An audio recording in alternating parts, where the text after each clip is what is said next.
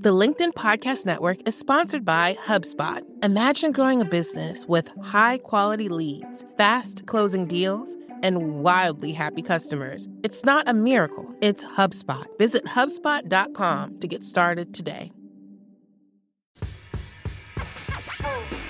Hi, I'm Daniel Roth, LinkedIn's editor in chief. Welcome to This Is Working. On this show, we talk to leaders who change our world and find innovative ways to manage unusual challenges. Today, my guest is Tamron Hall. Tamron is an Emmy Award winning journalist. She's accomplished so much in TV. She's been a reporter, a news anchor, a national morning news show host. That's like the pinnacle of TV news. Her most recent project is her self titled daytime syndicated talk show, The Tamron Hall Show, where she is both host and an executive producer. This episode is so special to our team because we got to sit down together in person for the first time in almost a year and a half. It was a flurry of taking masks on and off, fist bumps, hugs. We are all figuring out how to be with each other again. Tamron was on set shooting for LinkedIn News' Reshuffle, a new series about how the pandemic has changed the way we work for good. This is a subject that Tamron knows well. Just months into the Tamron Hall show's very first season, the pandemic forced her to stop production. To kick us off, I asked Tamron to reflect on where she was when she found out everything was changing. Here's our conversation. Uh, I was interviewing Angela Bassett. That is not a name drop, that is the truth. Uh, on my set, and I remember saying to her, we're hearing uh, that Broadway will close down and that may affect my show. Every day we hosted uh, between 150, 175 people in the audience, and some days two shows a day. So we were with our audience for a tape show with Angela Bassett. And as I was wrapping my interview with her, I received a text message from my agent saying they're closing down Broadway, and I'm hearing they're closing down all of the shows. And that was the beginning. I thought, two weeks. Right. Two weeks. I thought the max. I told my team, I'll see you in two weeks. I left everything in place thinking that we would return in two weeks. Two weeks later, we were told, no, you will uh, be on hold for maybe a month. And then I started to think, how do we do something here? So I started doing an Instagram live conversation, just updating our viewers and our fans. And then I got on the phone with my executive producer and I said, we've got to come up with a plan we've got to figure out how to get back on air. And we had a little bit of a buffer because all of the newscasts were taking over the slot. So all mm-hmm. of the game shows, my show, we're not on. It's all breaking news. And that gave us a beat to figure out how do we how do we pivot? How do we get back on air? What was the process like for pivoting?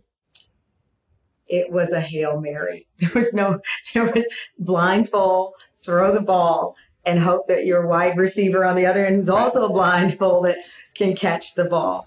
There was no technology that we could point to or that I had in my home. We had my iPads. We knew that Skype, Zoom wasn't even, you know, right. we say Zoom as if it's been around. We've known this this technology, what, 18 months. we knew we had Skype, FaceTime if we were desperate enough. I had my son's baby monitor, which was an iPad. We grabbed that I had a producer run over a lav mic. We weren't sure if we could come in contact with one another. She left it at my doorstep. We had, um, I think because I'm in TV, I had a selfie light already. I'd like to let everyone know I was one of the first with a mm-hmm. selfie light. We used the selfie light as lighting in my kitchen and we taped and recorded the show to my iCloud account. I have no idea to this day. I wish I could tell you that there was a, a plan. There wasn't. There was always the pivot and there was always the thinking there's got to be a technology. There are kids out here who do entire shows on YouTube. We have the infrastructure of ABC Disney Studios. We've been doing this, myself and my executive producer, over 25 years. Let's figure this out. And it was truly everything in the kitchen sink. And are you the kind of person that is okay operating like that on the fly, or are you a planner? What was your mindset like as you were using your baby monitor as a way to handle your show? You know, nothing in life could have prepared me for this experience. I've been in television for 18 years. I've covered natural disasters. I've covered some of the biggest stories from the World Trade Center to the earthquake in Haiti. I've covered it all. This was incredible because I am covering it as a journalist, but we're experiencing it together. My son was 10 months old and his babysitter was staying with us just for the weekend.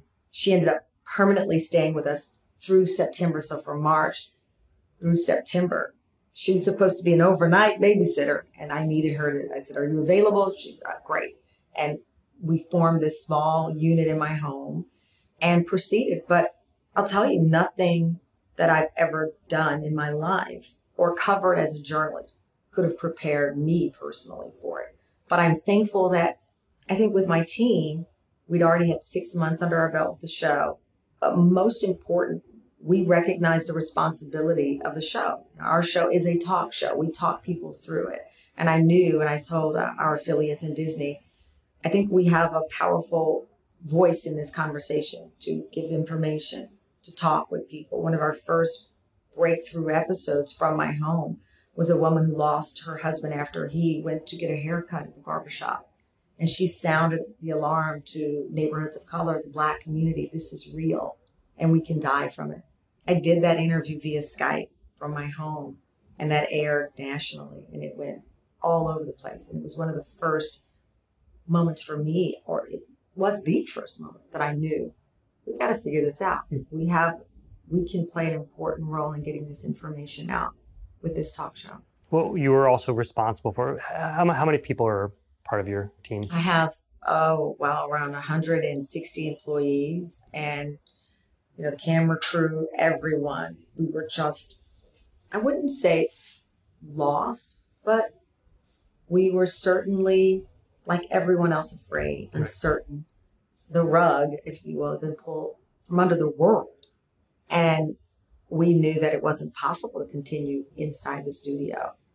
And that was tough. That was, I think, as a leader of a show, as an executive producer of the show, when people ask me, you know, what's been the most surprising thing of having a talk show, you know, I said, gosh, the weight and responsibility of making sure your employees are okay. And I couldn't, I couldn't do that. Right. So what did you do? How was the structure of your work changed because of this? I tried to lead by example. You know, many of my team members are parents, most of which I think around 50 to 60% of my uh, creative team are women. And and so for me, it was important to lead by example. It was okay to see my son in the background. You know, it was okay to say, I need a beat. Now, my work is in my home 24 hours a day. And so I tried to structure that balance even when I didn't feel the balance. Mm-hmm. I mean, my dad was in the army. My mom was a teacher. The warrior spirit lives in me all day. So I, I tried to armor yeah, up yeah. as best I could. But certainly there were days I cried or days that I, like everyone else, you look out your window and you wonder, where's the world? You know, I looked out and everyone's masked up if they're outside at all. So for me, it was important as the leader of the show. If I couldn't show resilience, how could I expect it of them? Right. That was critical. And did you have to? But did you they have helped to, me yeah, all the time. In what way? In what way? Oh, you know, showing up. Yeah. You know, we were on Zoom calls. There were days that you know I'd look at this Zoom. We're meeting now because this is our our meeting room, and all of those faces and everyone, some in their bedroom, some in their closet, some in their kitchen, some the family member walking behind them. It inspired me that they believed enough in what we do every day to show up. Because I, on days, wanted to shut down. I thought, close the door. Let's not go out until we see a dove, you know, with an olive branch to let us know that it's okay, to quote the Bible and Noah, right, right. Know, that it's okay.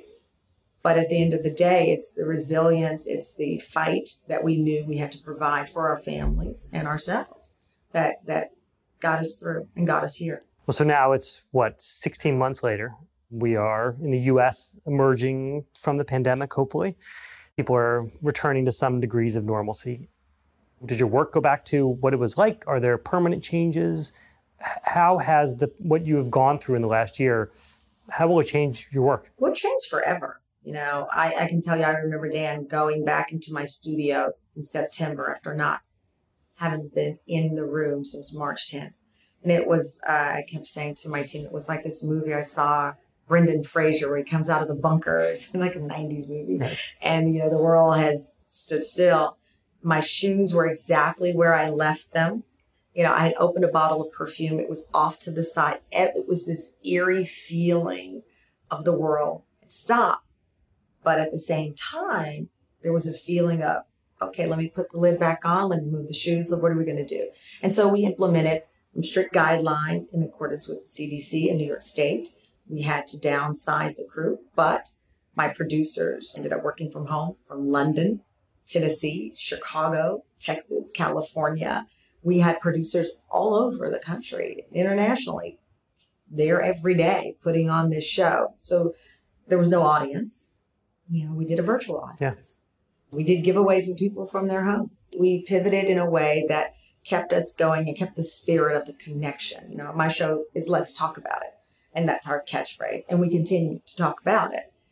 Now, in September of 2021, I'm waiting to hear, but we feel very confident that we will have an audience, a smaller audience, but an audience. And we'll just keep building back from that point. But we will forever be changed as professionals and personally at home. We're going to take a quick break. When we come back, Tamron shares her plans for the future of the show. The LinkedIn Podcast Network is sponsored by TIAA. In the last 100 years, we've seen financial markets swing, new currencies come and go, decades of savings lost in days, all showing that a retirement plan without a guarantee, quite simply, isn't enough. So, more than a retirement plan, TIAA makes you a retirement promise a promise of a guaranteed retirement paycheck for life, a promise that pays off. Learn more at TIAA.org backslash promises pay off. The LinkedIn Podcast Network is sponsored by HubSpot. More to dos, less time, and so many tools to keep track of. Doing business can be hard, but you don't need a miracle to hit your goals. You just need HubSpot. Their all in one customer platform can make growing your business infinitely easier. Imagine this higher quality leads, fast closing deals, wildly happy customers, and more benchmark breaking quarters. It's not a miracle, it's HubSpot. Visit HubSpot.com to get started today. And we're back. Now that Tamron knows she can produce her show from anywhere, I asked if she would insist that her crew come back in person. You know, that is the goal. I mean, I, I, don't think I have to insist. I think they all they want, want to. to, but we recognize now that if there are producers who we feel would be a great fit and they don't live in the city, that's something we can explore. Mm-hmm. My show is based in New York City, but as you pointed out, it's now proven to all of us that we're not limited by the boundaries of a zip code. Yeah. You know, even in television. So for me, I look forward to the audience being there. But listen, I want to keep the virtual audience too. I just talked with my executive producer, the hybrid, right? Mm-hmm. I would love to continue to have an in person audience and those people who could not join us there. How do you do that? How are you going to do it? The same way we've done it. We'll have them in the audience there. We'll have people. And, and I'll tell you this before the uh, pandemic and things shut down, we had a cyber audience, three people um, who would join us from home every day before mm-hmm. the pandemic. And the the spirit of that or the intention was that I was a kid who grew up in Texas. My family they didn't have the money to fly us here to stand outside the Today Show studio. That was never on the list of things that we were able to do. And I always wanted to um, have a component of the show that would allow for people to participate who could not, for whatever reason, come to New York City. You know, we take it for granted. Let's go to New York. Well, everyone can't do that. So that was always an element of our show. So, you know, I talked to my producer recently. I said, well, I just want credit for the fact that I was ahead of the Zoom and the Skype audience. right. So we will expand on that through uh, the technology that is now available that's even better. And I'll tell you, looking at the cameras of our virtual audience, most of them are on their laptops or their computers. We all now have selfie lights. So you, you pop into someone's home, they are ready. They've got the flowers in the background, and it just looks better and better each day. But I also feel like people have, have started to feel like they can um, be their true selves on these virtual screens too. I'm sure that people felt very like they had to really show up in their best way when they were in your virtual audience. But now it's sort of like, you have things that are behind you. Kids, what did you said, Like kids walk in, like we've learned to be in each other's living rooms all the time. And that's a balance too. I mean, I embrace the the idea that we're all in each other's home, But I think for my team, especially those who may continue to work um, from home or do a hybrid, I don't want them to feel that every day they're stammering home my boss in my home or right. that, you know, I've got to get on a Zoom with you when you may not want me to see you that day. So I think that that's the great mm-hmm. balance. That I have an audience who may want to participate live every day and we see more of each other's homes.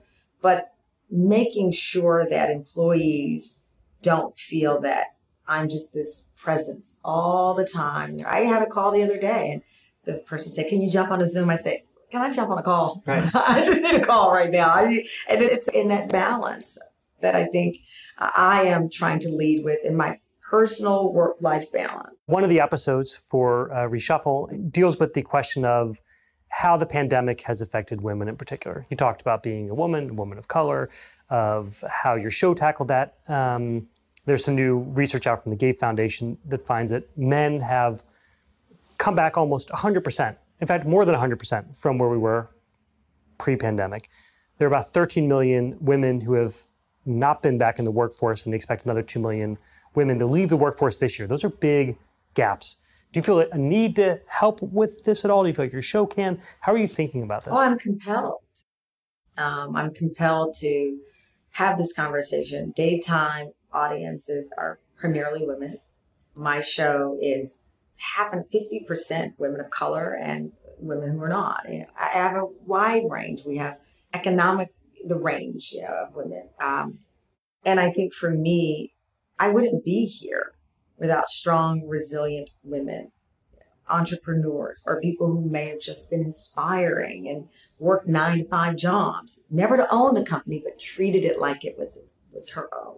So for me, to have this conversation, the why, how do we fix it, and how do we make sure that the next generation of women, God forbid, there is another catastrophe of this nature, that women can also reset and reboot in the same way that men have. And, and mm-hmm. that's a complicated question. As I said, I, have a son who's two years old, and it, it is not lost on me for a second.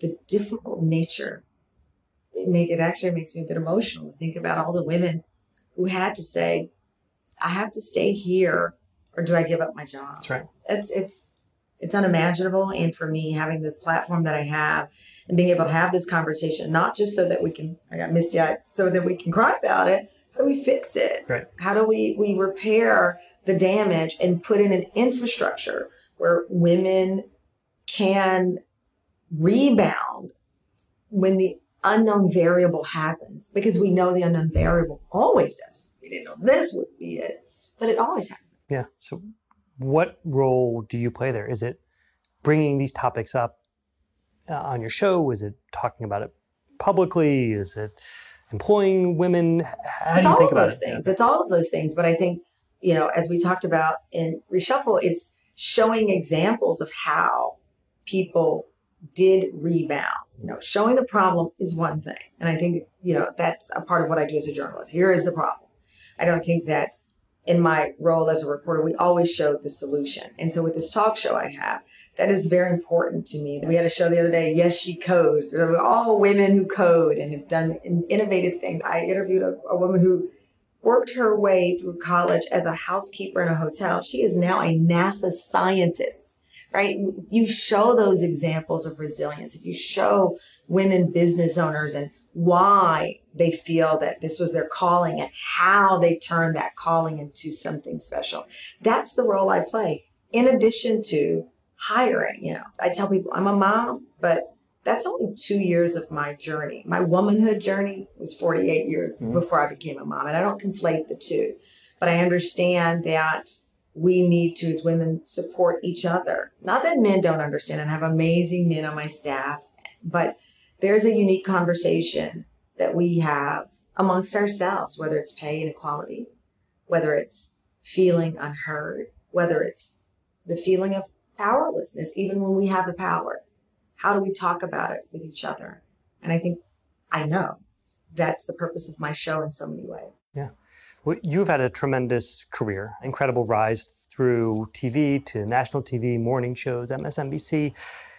Is there anything that you have taken from your path that you have either said now as as a manager, as an executive producer, that you're saying, I'm never going to do that again. I am rejecting this. This is not how we are going to be. Or I love this this aspect of what I experienced coming up through TV, and, and we are doubling down on it. I know it's cliche to say I never say never, but I try to avoid that. One of the things that I want to make sure that I instill in my team, and it's front of mind given what we've all experienced, is the ability to express vulnerability in the workplace. You know, sometimes the mightiest get knocked off the rock, but you're holding on and you're climbing back up. And in my world in particular, well, listen, all industries, who's rewarded the most? Person seems the most confident. Well, that's not always the case. And I want to have a balance and an openness where vulnerability is celebrated. You know, it's okay to come in and say, listen, I'm worried about my son. He's got a fever and I want to be able to still show up and do what I need to do, but I need five. Let me just take five and not have that pressure. I've shared this with people I mentor. In my career, I didn't always stop to smell the flowers because I was looking for the next garden. I was looking for the next accomplishment. I was looking for the next TV gig, a reporter, an anchor. Now I'm an anchor in Chicago. Now I need to go to New York. And I didn't always stop to smell the flowers because I thought it would make me look vulnerable hmm. if I was not always ambitious and I always didn't have a plan. It's okay. And I think your employer will appreciate it. No one wants you to just kind of kick back. But there's also a balance and appreciation of vulnerability that I want to instill in my staff and myself. And I think that's a result in some ways of this pandemic. Huh. So you were driven to find that next role. But did, did you also feel like you had to show that you always wanted that next higher yeah. job as well? Well, the person rewarded was, you know, the person who spoke up. I remember, uh, gosh, I was probably in my early 20s, maybe 22, and a news director said, I want to see if you have that fire in your belly, you know, and what does that mean? There, I, I was working hard. I was like young Tamron the reporter, and that wasn't enough. He needed to see the fire in my belly. And I thought, wow, what does that mean? That means never saying no. Sometimes I think it borderlines on applauding people being obnoxious even in the workplace. And I don't want that. I want people to feel showing up as their best selves in the workplace is something that's expected. But I don't need you to operate at this high frequency all the time. I don't need that because it can lead to toxic environments. It can lead to an imbalance of work life and personal life. And I feel that at age 50, about to be 51, I know that you can have that desire to be a high achiever in the workplace without it, without, I don't know, without being, I don't know if I want to say this, but you don't have to be the jerk to do it. right. I know, is that wrong to say? no, that's great. we just had Robert Downey Jr. on This Is Working, and he said, and I wish I could remember the number, but he said one of the things he's realized late in life is that your job is something like 40% being there and like accepting what's around you. Maybe it was 60% kind of being there and accepting what's around you and 40% really hustling. But I used to think it was 100% hustling. I agree. That's not what it's about. It's not. It's not the hustle and it's not always rushing in because it can breed unhealthy practices in your work and personal life. I there's a book that I read um, for many, many years. I think annually, this was my thing. And it's called Path of Light. It's no longer available anywhere. I think I have the last copy. A friend's mom gave it to me. And it said, Who are you if there's no title beneath your name? You know, and there have been different anecdotes and different stories with this book I received at age 18. And it wasn't until I lost my first job. I've never been fired in my life until I was let go of a very high profile national show. And I had to take a step back who are you without this title? You know, how do you answer that question? And that was a very important moment for me. And I think, again, going back to where we are, so many people have business cards and doesn't have that title that you had 18 months ago. If you were lucky, it has a new title, as we talked about in our series, people who got raises and promotions in this odd world. But for many, many others, by the millions, it was just your name. Yeah.